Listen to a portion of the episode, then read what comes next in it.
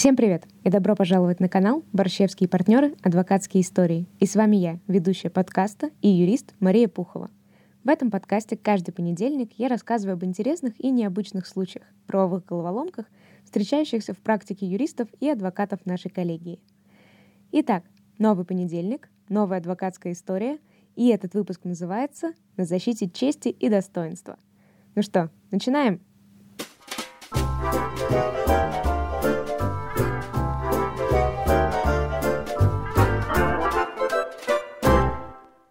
Наша коллегия на протяжении достаточно долгого времени работает с одним, ну, небезызвестным политиком.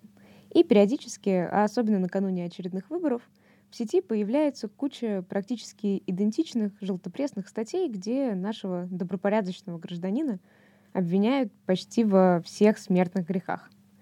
Наши адвокаты принимали непосредственное участие в, так скажем, зачистке сети от недостоверной информации, порочащей честь и достоинство нашего клиента – через претензионную работу, в судебном порядке и так далее. И вот недавно клиент пришел к нам со следующим вопросом. В далеком 2014 году парочка интернет-издательств выложили ну, достаточно нелицеприятные статьи о нашем герое. Был суд, тогда еще без участия нашей коллегии, в котором сведения из этих статей были признаны недостоверными. Ответчиков обязали опубликовать опровержение. И одним осенним дождливым днем 2020 года клиент взял планшет и решил в очередной раз посмотреть, что о нем говорят в народе. И наткнулся на эти статьи 2014 года. Неприятно, обидно. Он думал, что с ними вопрос уже давно решенный. Ну что, пора к адвокатам? Ну а вот и мы. Ситуация вроде простая. Казалось бы, если сведения признаны недостоверными, порочащими честь и достоинство гражданина, то что они все еще делают в интернете? Мы пишем иск, мол, так и так, пять лет назад было решение, а статьи все еще висят. Ваша честь, смотрите, беспредел, надо удалять. Иск принят к производству, наш адвокат приходит в суд в назначенное время, от ответчиков никого.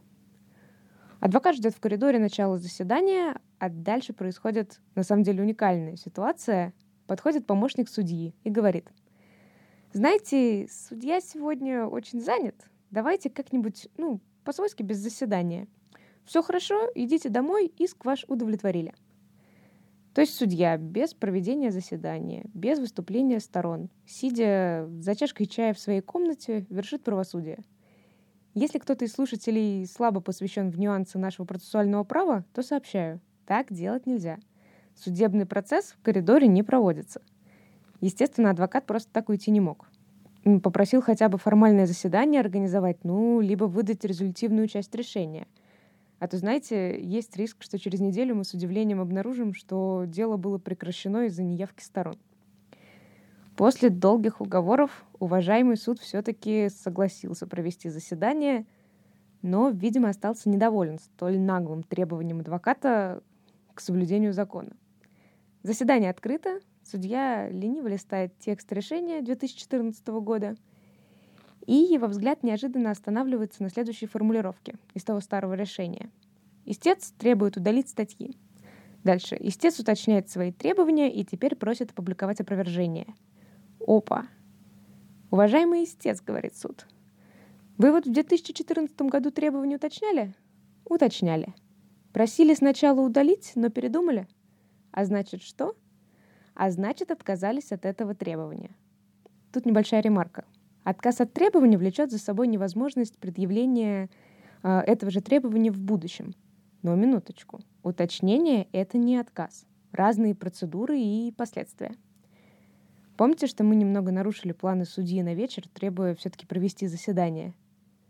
Вот он помнит. Поэтому решил в тот день рассмотреть все с особым пристрастием и сказал, что теперь разрешит дело — только после того, как получит из архива те старые дела 2014 года, прочитает э, их от корки до корки и так далее. Ну что, заседание перенеслось, запылившиеся дела достали с дальней полки, поизучали, убедились, что там было уточнение требований, а не отказ, и наши требования удовлетворили, мы выиграли, ура! Но на самом деле выявлен интересный правовой нюанс. Допустим, мы бы в далеком 2014 году от требования по удалению все-таки отказались. согласившись только на публикацию опровержения.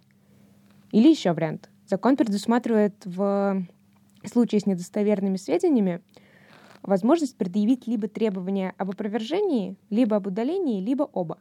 И после того, как суд требования рассмотрит, считается, что человек уже реализовал предоставленное ему право на защиту, и больше по тому же основанию в суд пойти не может. Но вот проходит пять лет. Опровержение уже давно удалено, а статья так и висит. Получается, что все. Теперь эти сведения так и останутся в сети, и сделать уже ничего нельзя — ведь повторно идти в суд с иском по тем же статьям уже не получится.